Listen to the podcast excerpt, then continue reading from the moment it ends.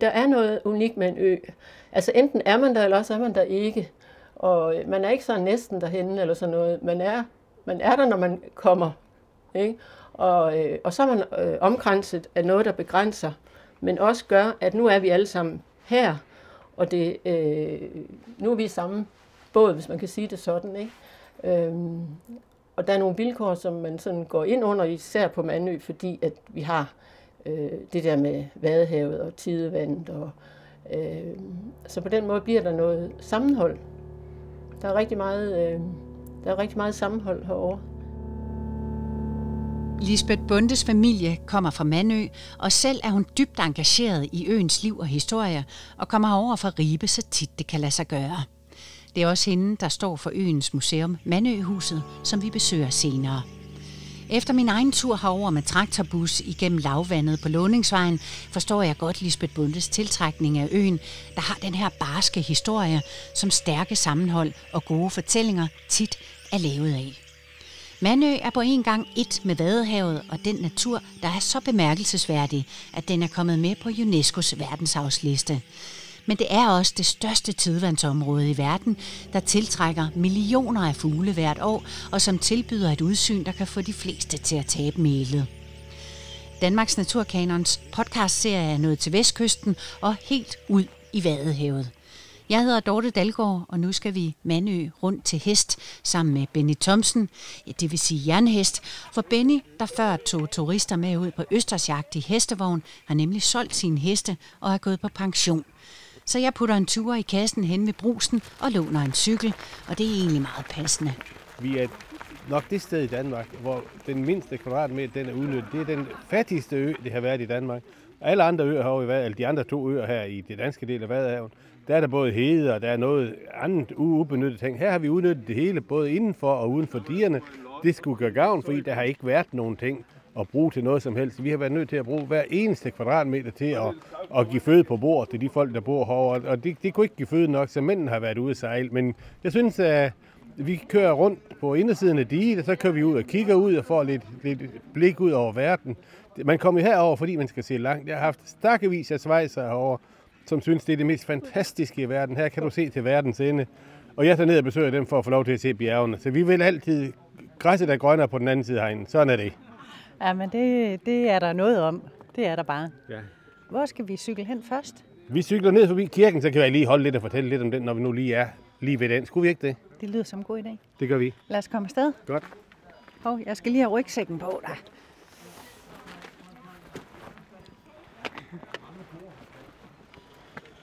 Altså, jeg har jo ikke været på Mandø før, og jeg er jo alligevel overrasket over, hvor mange huse der er herovre. Og, altså, det er da et øh, stort øh, lille samfund, kan man måske ikke kalde det, men, men øh, der er der mennesker i hvert fald. Ja, ja, ja, ja. Vi bor en 30 stykker nu her, men der har boet 250 stykker på et tidspunkt. Og der er jo omkring 100 huse. Jeg tror, at vi skulle finde ud af, hvor mange huse der er, der skulle have, der skulle have fibernet. Der var det omkring 100 stykker, så der er der nogen. Ja. Så er vi ved kirken. Det er jo meget dejligt i hvert fald, at man ikke behøver at låse. man behøver ikke låse cyklerne. Nej, der er nogle gange, hvis man skal låne naboens bil, så spørger man ikke om, hvor er nøglen henne. Man går ud og starter den. Kirken har haft en skældsættende betydning, ikke mindst for øens drengebørn. Her kunne man virkelig tale om at træde ind i de voksnes rækker, når vi snakker konfirmation. Det var nemlig herefter i en alder af 13-14 år, at drengene blev sendt til søs for at tjene til føden. Men der var også drama på hjemmefronten, hvor kvinderne og børnene overlevede på egen hånd. Og i 1634 kom den store stormflod, hvor alle på øen omkom på nær nogle bortrejste mænd og drenge. Og der er så forskellige versioner af, hvordan de her mænd og drenge fik øen på fode igen. Men på fode, det kom den. Det er, når man lever herude på kanten af livet, hvor det er naturen, der bestemmer, så har det en pris nogle gange, og det havde det dengang, og det har det også haft nogle gange siden. Men uh, sådan er det. I 1981 var der en anden voldsom stormflod, der tog hårdt på Manøboerne, som der i dag er cirka 35 af. Og historierne om stormfloderne fortæller selvfølgelig også om vigtigheden af dierne, der omgiver Manø, selvom der skal en god portion vestjysk humor til at kapere det hele hvis der skulle komme en storm, og de skulle bryde igennem igen, så er det højeste punkt på øen, det er 12 meter, så står vi deroppe, og, og så stiller vi de ældste i, i, i ydersiden i vinden, fordi så er der nogen til at holde øen ved lige, hvis nu det skulle gå så galt. Så der skal være unge folk til. Problemet er, at jeg er nogen af 60 år til den yngste tredjedel, så det er måske uh, utopi at tro, at der er en virkning i det.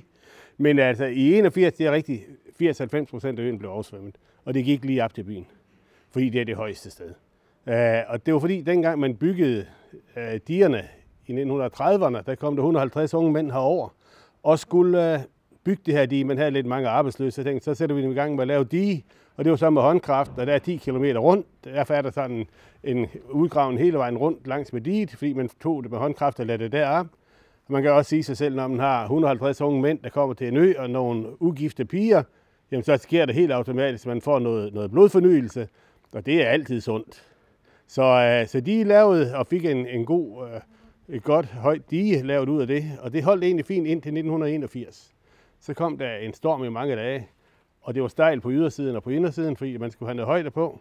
Og så åd det, vandet sig igen, og øen blev oversvømmet, og øh, man stod i fuldstændig magtesløs her. Så det var, det var forfærdeligt. Så fandt man ud af, at man skulle måske alligevel lytte til, at der er nogle i andre lande, der også ved lidt om diger. For i Holland har de stor erfaring med det. De har fundet ud af for mange år siden, at de skal være flade på ydersiden.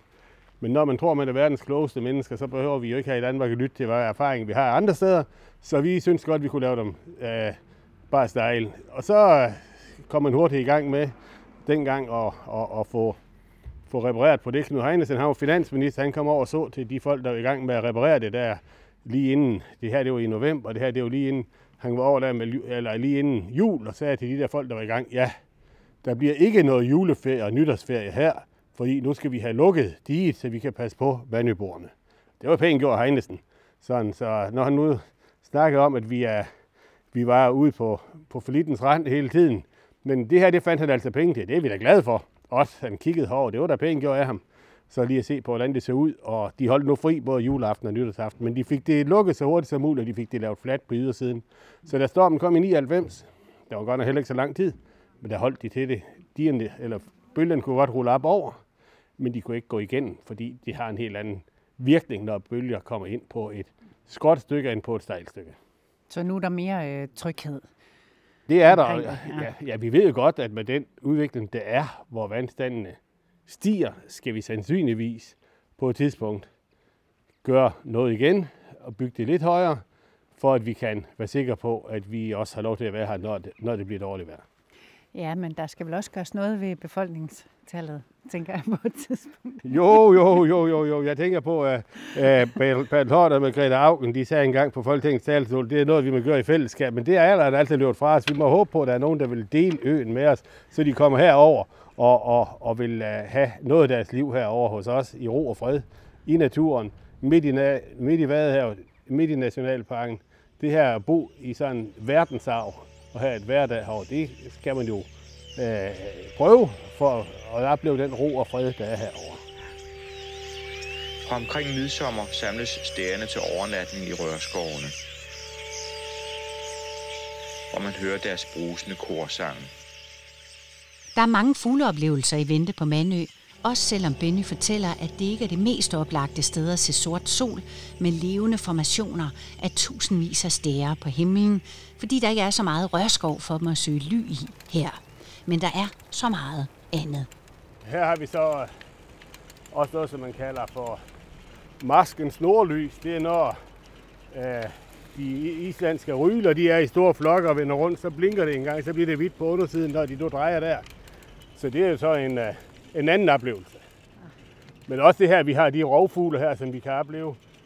Og det synes jeg jo er fascinerende. Store rovfugle, der her. Havørne, rørhøge, falke, ja, også musvåger og fjeldvåger er her også om vinteren. Så det er jo en oplevelse at, at se disse, disse store fugle. Men altså, jeg har været ude og køre med hestevogn, og mange gange har folk ude, der skulle se, der har set havørn for første gang i deres liv, og det har da været været stort for dem. Inde på marken har vi også i maj, juni måned masser af koversnæpper. En stor del af Danmarks koversnæpper, de hører hjemme herovre. Og så er nogen, der siger, hvordan, hvordan kan jeg vide, det er den? Så siger når du ser den, så ved du, det er den. Fordi den kan ikke hedde andet, når man først har set den.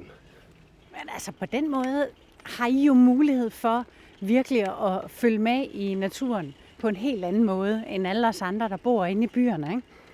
Jo, altså på den her måde, så er vi, uh, altså vi har da, sådan man kan sige, i åndelig forstand et dejligt også for et land af gæster og indtage, hvis man skal sige det sådan lidt poetisk. For det er det, det er. Altså vi har jo det her område, vi har det fugleliv, vi har naturen, som er et faktum hver eneste dag, og som vi også lever med, for vi skal den, der bestemmer, hvornår vi kan komme til og fra øen. Så det er også noget. Men nu tager vi uh, lige op af over diget her og kigger ud på Rømø. Nu kommer stær.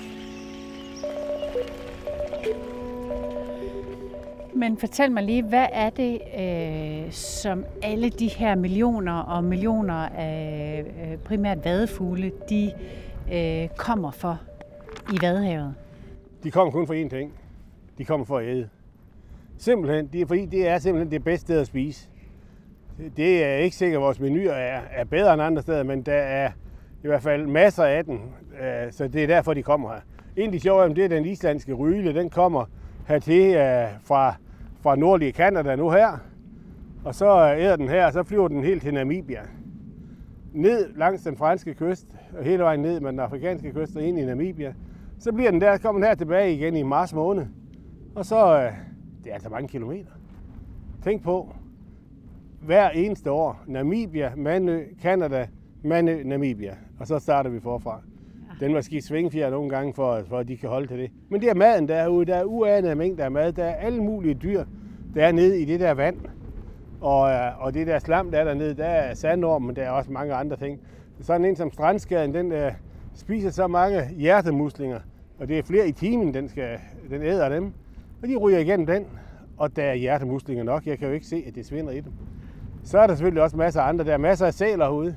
Der laver så også ture ud at se sæler. Det er, det er et af de bedste steder i Danmark for overhovedet at se sæler, det er herude, hvor vi, hvor vi er. Men der er jo også det, at når øh, tidvandet øh, forsvinder, så er det, fuglene kan komme til føden. Så, så kan de komme til den, ja. Det, der går de og vader derude med deres lange ben, ikke? Og så, øh, så kan de øh, finde, hvad de vil. Og, øh, og det er jo derfor, det er, de er der jo i kanten, hvor, hvor vandet trækker sig tilbage især. Der er der masser af mad. Og så når vandet er ved at være trækket tilbage, så er alle de der rejer, der er derude, de graver sig ned i sanden. Så når vi render rundt på sandet herude i vandet, så render vi ellers rundt og træder på nogle rejer, der bare holder sig fugtige i, i, i, i sanden. Og der er også masser af hjertemuslinger, der er gravet sig ned der. Så det er derfor, de er her. Nogle af de lidt større fugle, nu kan vi lige nå sted og se på en sølvhejer, der går derude. Sølvhejen er en, en, en hejertype lidt større end vores almindelige fiskehejer. Jamen de er fordi, der er nogle padder og nogle småfisk herude i, i de regner, der er herude de er her, det er måske en, en af de flotteste fugle, der er herude. Første gang jeg så en for en del år siden, tænkte jeg, var det en, der er blevet en albino? Men den har, det er det altså ikke. Den er, den er, det er ikke, den er ikke rød de andre steder. Det er en, en sølvhajer, lidt større end en fiskehajer. Flot og elegant er den. Smuk fugl. Og nogle gange har jeg kørt herfra imellem fastlandet og øen og set nogle ni stykker. Og det er jo fantastisk. Hov, hvad kommer der. Der kommer lige lidt fugle her. Ja. Ja, nogle steder. Ja, ja, for tusind tænker man. Men jo ikke de der 400.000, som man nogle gange oplever. Så. Men, ah, men det er da, vi er da hen jo, jo, jo, jo, jo, jo, vi er, ja, og de, de danser pænt for os, det må man sige. Der er der lidt formation af det der også, mere end jeg lige troede. Tak for det. Men uh, det kan jeg ikke garantere, at de er her hver dag. Men det med, de er her altså, og de danser pænt for os. Så det skal vi huske og glæde os over. Men jeg kan sige det, at hvis man kan komme ud og se dem i islandske ryler, ude på vaden, så er det det smukkeste, man kan se, fordi de har de farveskift. Lys, mørk, lys, mørk, når de vender. Ej, det var da lidt sjovt, vi fik uh, det var godt, vi fik en med. mini-sort sol ja. med. I denne indspilning høres to forskellige individer. Især den ene er god til at efterligne. Blandt andet landsvale, storspoge, solsort, allige, agerhøne, krave, gråand.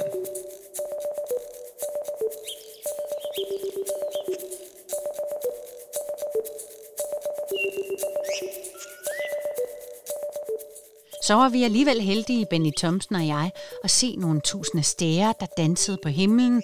Ikke for os, men som taktik for at undslippe at blive et af en rovfugl. Nu skal vi ind i Mandøhuset for at se nærmere på, hvordan man boede på øen i 1800-tallet, dengang man var nødt til at sende sine unge teenage-drenge til søs. Huset, det står også på gavlen, det er fra 1831, og der kender vi familier, der er flyttet ind. Så, øh, og det gik op for mig, efter at jeg var startet på det her, og har været øh, formand i flere år, at det var faktisk min egen familie. Min tip-tip-oldemor og hendes og min tip-tip-oldefar. Og alle de børn, der kom ud af det. Og, vi er efterkommere efter dem, og det har været sjovt for mig, at det pludselig går op for mig, at øh, her stammer jeg også fra. Så øh, øh, i 1962, der boede der en ungkald i det her hus. Og det var et af de aller sidste huse med den oprindelige grundplan og stuer og det hele, og det kan du også se, når vi går rundt. Ikke? Tre stuer i, i række, hvor det er den kønne stue til sidst, og øh, køkken og bryggers, og så er det et, øh, et hus, der ligger øh, øst-vest i forhold til vind, og, og øh, der var ikke noget, der var lavet, lavet om. Der var kun i den østligste ende, hvor der var stald, og det kommer jeg ind på lidt senere. En lille stald, ikke en gård, men en lille stald til lidt hus, husbehov, ikke også lidt husdyr, øh, en ko og nogle grise og, og så videre. Og det var konerne, der havde det. Men derude, der var der lavet om, fordi brusen havde haft det som opmagasineringsplads. Så der var lagt noget andet flisegulv, og der var lavet om. Så der har vi sådan nogle udstillinger om lidt historien. Fordi ellers så går vi rundt i et hjem, Altså, man, man skal helst kunne forestille sig, at familien er ude et øjeblik, og så er man lige rundt og kigge, om de er hjemme. Og så skulle der gerne se ud, som om, at de kommer lige om lidt. Men det, det kunne være, at vi skulle gå rundt og se, om vi kunne det, finde nogen. Det kunne, det kunne nemlig ske, fordi at der står faktisk nogen, og der er børn, der bliver en lille smule forskrækket, for vi har jo nogle mannequin-dukker stående rundt omkring, øh, som godt kan forskrække, hvis man tror, man er alene. Det er man ikke. Men skal ja. vi ikke starte ud fra entréen? Jo. Ja. Ja, man, man kommer ind i sådan der, en gang, vil vi sige, og du sagde entré, men det hedder det slet ikke. Det hedder fremgål. Altså lige der, hvor man kommer ind. Ikke? Og øh, ja, det er jo småt, det hele. Men øh, ovenover det, hvis vi lige går ud, der har vi sådan en åbning med, med låge, det hedder et adengaf. Det er der, man får givet hø og, og sådan noget ind til, til de dyr, man havde. Ikke? Og så er der bygget ud om det, og det kan også øh, skærme for, hvis der går ild i huset. Det er jo stråtag, man har haft, og det har vi jo heldigvis. Øh, så kan, man, så kan folk øh, hurtigere komme ud af deres hus. Så den har flere funktioner, sådan en. Ja. Så når vi er kommet ind, så er det den første stue, og der har man sådan opholdt sig til daglig. Det er også i nærheden af køkkenet. Og så er der en, øh, et lille, vi vil sige kammer, det hedder SWAT-kammer, fordi man kan lukke døren, og så er der mørkt. Og øh, derinde har man måske lagt en stak børn, altså alt efter, hvordan familien så ud. Ikke? Øh, eller til sidst, det ved vi i hvert fald, at den gamle, ham der sidder der med sine børn, øh, at han lå derinde. Og der var hans kammer. Og så kunne han jo ligge og, og hygge sig og høre, hvad de snakkede om, og være gået i seng alligevel. Så det har været rigtig hyggeligt. Og der, har, der er natpotten, og der er varmedunken, og øh, der er spytbakken, og så er der sådan en dong. Jeg ved ikke, hvorfor den hedder det, det gør den. Den, den kan man trække sig op ved, ligesom de ved på sygehus med sådan en galge. Ikke? Så alt er gjort klar til den gamle dagen, og så kan han lukke døren, eller hun. få fred. Ja. Eller, ja. Ikke? ja.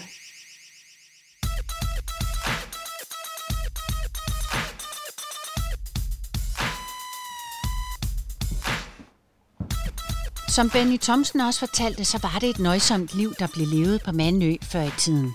Og det betød også, at man var afhængige af hinanden på en helt anden måde, end vi kender til i dag. Selvom der uden tvivl har været masser af kontroverser, så var man også gode til at hjælpe hinanden, fortæller Lisbeth Bunde. Det er jo øh, søfartstiden, ikke også? Så det er jo den, vi gerne vil vise, og det vil sige, det er i 1800-tallet. Øh, når huset startede i 1830'erne, hvor vi ligesom bygger historien op omkring, så ligger søfartstiden på Mandø. Og hvis man kan snakke om en storhedstid på Mandø, så er det altså den, hvor mændene sejler ud, øh, og så kvinderne de går, og de gamle og børnene, og passer det hele herhjemme og er selvforsynende. Og det var det, jeg sagde med stallen. Det er ikke en gård. Men hun havde lidt jordlodder, og de var meget spredt rundt. Og Mandø var under halvt så stor øh, dengang, som det er i dag, og det kan jeg fortælle lidt om senere, hvorfor. Så havde hun selvfølgelig en kålgård og lidt have øh, udenfor. Så det har man simpelthen ja. kunne øh, ernære sig ved? Ja, altså mændene kom hjem med hyre, så der kunne jo købes ting, men i dagligdagen, der har man øh, nært sig ved, ved det, man havde. Og man har fisket, men ikke med fiskekutter og sådan noget, eller med skib, fiskeskibe, altså, eller både hedder det, fiskebåd. Men øh, det er fladfisk. Altså man har sat kroge øh, på line, man har gjort noget, man ikke må mere, noget, med, der hedder præge, altså en omvendt rive, der sådan lige har nogle pigge nedad, ikke også? Hvor man går og støder indtil der sidder en rødspæt eller en skrubber på, og så har man ramt den tilfældigt, og, sådan, og det må man ikke mere. Men det har jeg været med til. ja, så da det er jo blevet øh, forbudt i, i moderne tid, ikke? Ja. ja, selvfølgelig er det det. Det skal det også være. Men, øh, og så er lidt ål og sådan noget i fyldegravene. Men altså, det er sådan noget, man har fanget og øh, levet af. Og så øh, fugle har man også kunne fange. Øh, men fiskene især. Kvinderne, de øh, saltede dem. Vi har et stort saltkar hernede. Ja. Og, eller tørrede dem. Og hun kunne godt tage på markedet. Altså hun kunne tage på markedet. Øh, faktisk har man øh, Øh, beviser for, at hun har været dybt ned i, i Sønderjylland på markedet, men ind til Ribe på markedet og sælge af. Men det er overskud. For først så forsynede man sin egen familie, så forsynede man måske bedstefar og bedstemor, der boede øh, lige hen om hjørnet, eller man forsynede en nabo, og man hjalp hinanden. Når man havde mange fisk, så gik man rundt til hinanden med overskud. Og det hun så kunne få igen i overskud, det kunne hun så tage på markedet med. Selvom meget har forandret sig, og der i dag kun bor de her nogle 30 mennesker fast på Mandø, så har mange flere bevaret en tilknytning til øen ved at have sommerhus der, ligesom Lisbeth Bunde. Men andet er, som det altid har været. Naturen og tidvandet, der sidder under huden på alle fra Mandø. Vilkåret for Mandø, uanset hvornår, og har altid været, det er jo tidvand, det er jo æbber og flod det er, kan vi komme over, kan vi ikke komme over? Hvordan kan vi komme over? Hvornår kan vi komme over? Og så snart du er herover og bor herover, eller bare kommer herover som øh, feriebarn, eller nu her, øh, så sidder det i blodet lige med det samme. Øh, det er jo månen, der driver det, ikke? med tiltrækning og så videre, og der er en rytme, og den går ligesom ind, ind i blodet på os alle sammen. Ikke? Vi, vi kan for eksempel sige, ej, den er over 80. Hvad for en den? Hvad snakker de om, ikke? Men det er højvand. Altså, det er øh, dansk normal 0, hvor man starter, og hvis den er over 80, så kan man ikke køre. Altså, så den, det bliver bare sådan noget, det ved vi alle sammen, hvad er. Ikke? Og øh, der er for meget vand. Ikke?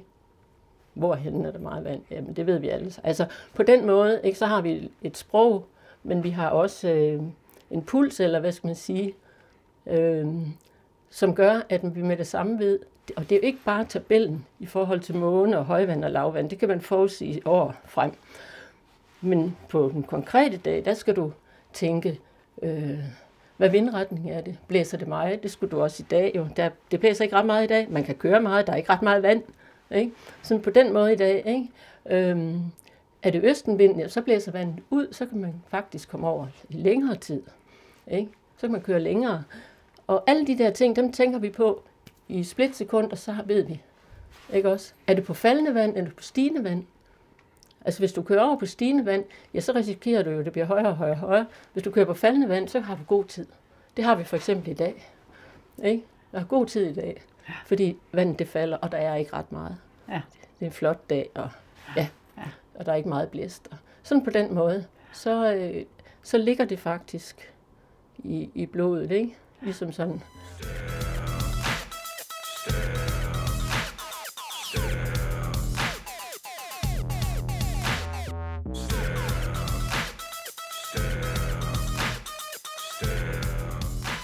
Ja, vi har jo en poet herover, som er vores nationaldigter øh, over ved Vadehavet, Jens Rosendal. Han har øh, lavet en, ja, en lille formulering, der hedder Vadehavsbølgen, viger og stiger, åndedrag som i tusind år. Ikke? Ligesom et åndedrag. Og det er sådan, og den går man faktisk med ind i, sådan rent mentalt. Så, øh, og det har de gamle jo bestemt haft. Altså, i den grad. For vi har jo busser med kæmpe hjul og, og kan komme over i meget, meget længere tid. Og det har været en fare dengang. Det er det også i dag, men det er jo ikke... Altså, der, er, der sker uheld, ikke? Men øh, nu er du spurgt til mig, så havde jeg en øh, tibollefar, som øh, gik over øh, efter medicin. Jeg har altid hørt, at han gik over efter medicin. Det var 1881. Øh, og det gik op for mig i al sin gru, da jeg dykker ned i det og finder ham og sådan noget, at han drukner, eller det er, det er isen. Der er is. Det er marts måned, men det kan jo godt være is. Det er i hvert fald det, vi hører. Men så gik det op for mig, da jeg dykkede ned i det, at et 11-årigt barnebarn dør den samme dag. Altså er han gået efter medicin til det barnebarn. Det kan man godt konkludere. Så han, så, og han har sikkert trodset han har trodset, Ja, og der står også, at det er nok mellem den 18 og 19. Det vil sige, at han er, han er nok gået om natten. Og der har været is, sådan bliver det beskrevet, han omkommer. Det vil sige to i familien på samme dag. Og han er gået efter hjælp. Han har vidst, det var farligt. Jeg får helt gåsehud. Ja, ikke også? Det ja. gør jeg også, det kan jeg godt love dig. Ja, så øh, det gjorde jeg også. og det er for nylig, at øh, hele historien gik op for mig. Ikke? Øh, så det har været vilkår. Altså, der var ikke lige læge, og der var ikke lige det ene og det andet. Og ja, så... og der har også været en ung mand i, i min tid. Øh, hvis mor bor her nu, hun har selv fortalt historien lige til en, en ny bog, at øh, han vil hjem og se hende spille dilettant i januar måned. Han er 16 år, han er oppe på fastlandet, øh, på en gård, tror jeg. Og han drukner på vej hjem. Fordi, fordi han går han fejl. Går. Han går nok fejl. Ja. ja. Øh, han, det, det betyder jo, det kan være tål eller ikke også. Sådan nogle ting. Øh, det, var, det var også et vilkår. Ja, for der er relativt langt, ikke? Altså, det er ikke lige ja, noget, du, du lige kan svømme derfra. Øh, nej, det er det ikke. Og han er jo stedkendt, sådan en dreng. Helt sikkert. Altså, han, han har ikke kunne se for sig. Han er gået forkert. Ja. Så det er jo sådan noget, der sidder i os, at det er sket og, og kan ske. Ikke? At uh, man kan miste orientering. Det kan man godt. Ja. ja. Så det er jo på godt og ondt. Man, øh, man har jo levet af naturen med det der med fiskeri, og øh, man har haft får, og man har haft, øh, man har øh, haft høns og alt sådan noget, der kunne bidrage. Ikke også? Øh, Øh, og man har øh, øh, diget, det var det, jeg øh, sagde, jeg ville vende tilbage til, at Manø var øh, under halvt så stor, som den er i dag. Øh, det land, man kommer op på, når man kommer op til øen. Vi siger op på øen. Øh, det er et langt, fladt stykke, som har været oversvømmet af saltvand helt til 1930'erne. Og øh, det vil sige, at alt, hvad der kan gro, gro derude, det er jo planter, som kan tåle saltvand, og, og dyr, der kan komme væk, hvis de lige græsser og kan komme, kan komme derfra. Men øh, i 30, 1930'erne, det er også sådan et, øh, et projekt, mod, måske mod arbejdsløshed og sådan noget, der indgiver man det der kæmpe store. Det er det, du lige cyklede rundt om, indenfor på Bærmevejen. Ikke? Du cyklede rundt på det dige, og det bygger man der, og indvinder al den jord. Øh, og dermed bliver øen mere end fordoblet i areal. Og, øh, og så kan man begynde at leve af landbrug. Fordi søfarten gik jo ned ad bakke. Det var jo sejlskibenes tid. Og omkring 1900-tallet, så går det jo ned ad bakke for sejlskibene. Så får vi jo øh, motordrevne skibe, og så kan øh, øen ikke brødføde. Det der øens befolkningstal er på sit højeste, cirka 300. Og det er meget. Det er det højeste, man kender til. Og det betyder, at øh, når mændene sejlede ud, og drengene sejlede ud som øh, 14-årige, de blev konfirmeret i februar, og der var ingen, der spurgte, hvad de skulle være. De skulle bare med en far eller en onkel eller ud og sejle. Og så øh, var de klar i marts, april, når øh, de kunne sejle ud. Øh, så der har man vidst, hvad man, hvad man skulle. Ja, der var ikke meget at rafle om på de tider på Mandø. I dag er det landbruget, tiden er ved at rende ud for. Det ses ved, at den danske Naturfond har opkøbt jord for at skabe bedre forhold for øens trækfugle og de ynglende engfugle. Men tidvandet, det fanges folk altså stadig af på vej til og fra øen. Det er som regel turister, der ikke er helt klar over, hvordan den er fat, og så sidder de der i deres biler ude på låningsvejen og får sig en slem forskrækkelse. Det er heldigvis ikke livsfarligt, som hvis man går over masken, men det er selvfølgelig heller ikke særlig fedt. Men sådan er det nu engang. Tak til Benny Thomsen og Lisbeth Bunde for fortællingerne om ølivet i Vadehavet. Og skal du lige have en lille hemmelighed med her på falderæbet? Okay så. Både Benny og Lisbeth siger det. Hvis I kommer forbi, så snyd ikke jer selv for at opleve Kåre Sand, den store sandbanke sydvest for Mandø, der er omtrent fire gange større end øen, og hvor de lokale selv kører ud og bader, og som skulle være helt fantastisk. Og lige den aller sidste hemmelighed. Godt. Manden, der tilskrives opfindelsen af økologien, er født på Mandø, nemlig botaniker Eugenius Warming. Så fik du også lidt at google på,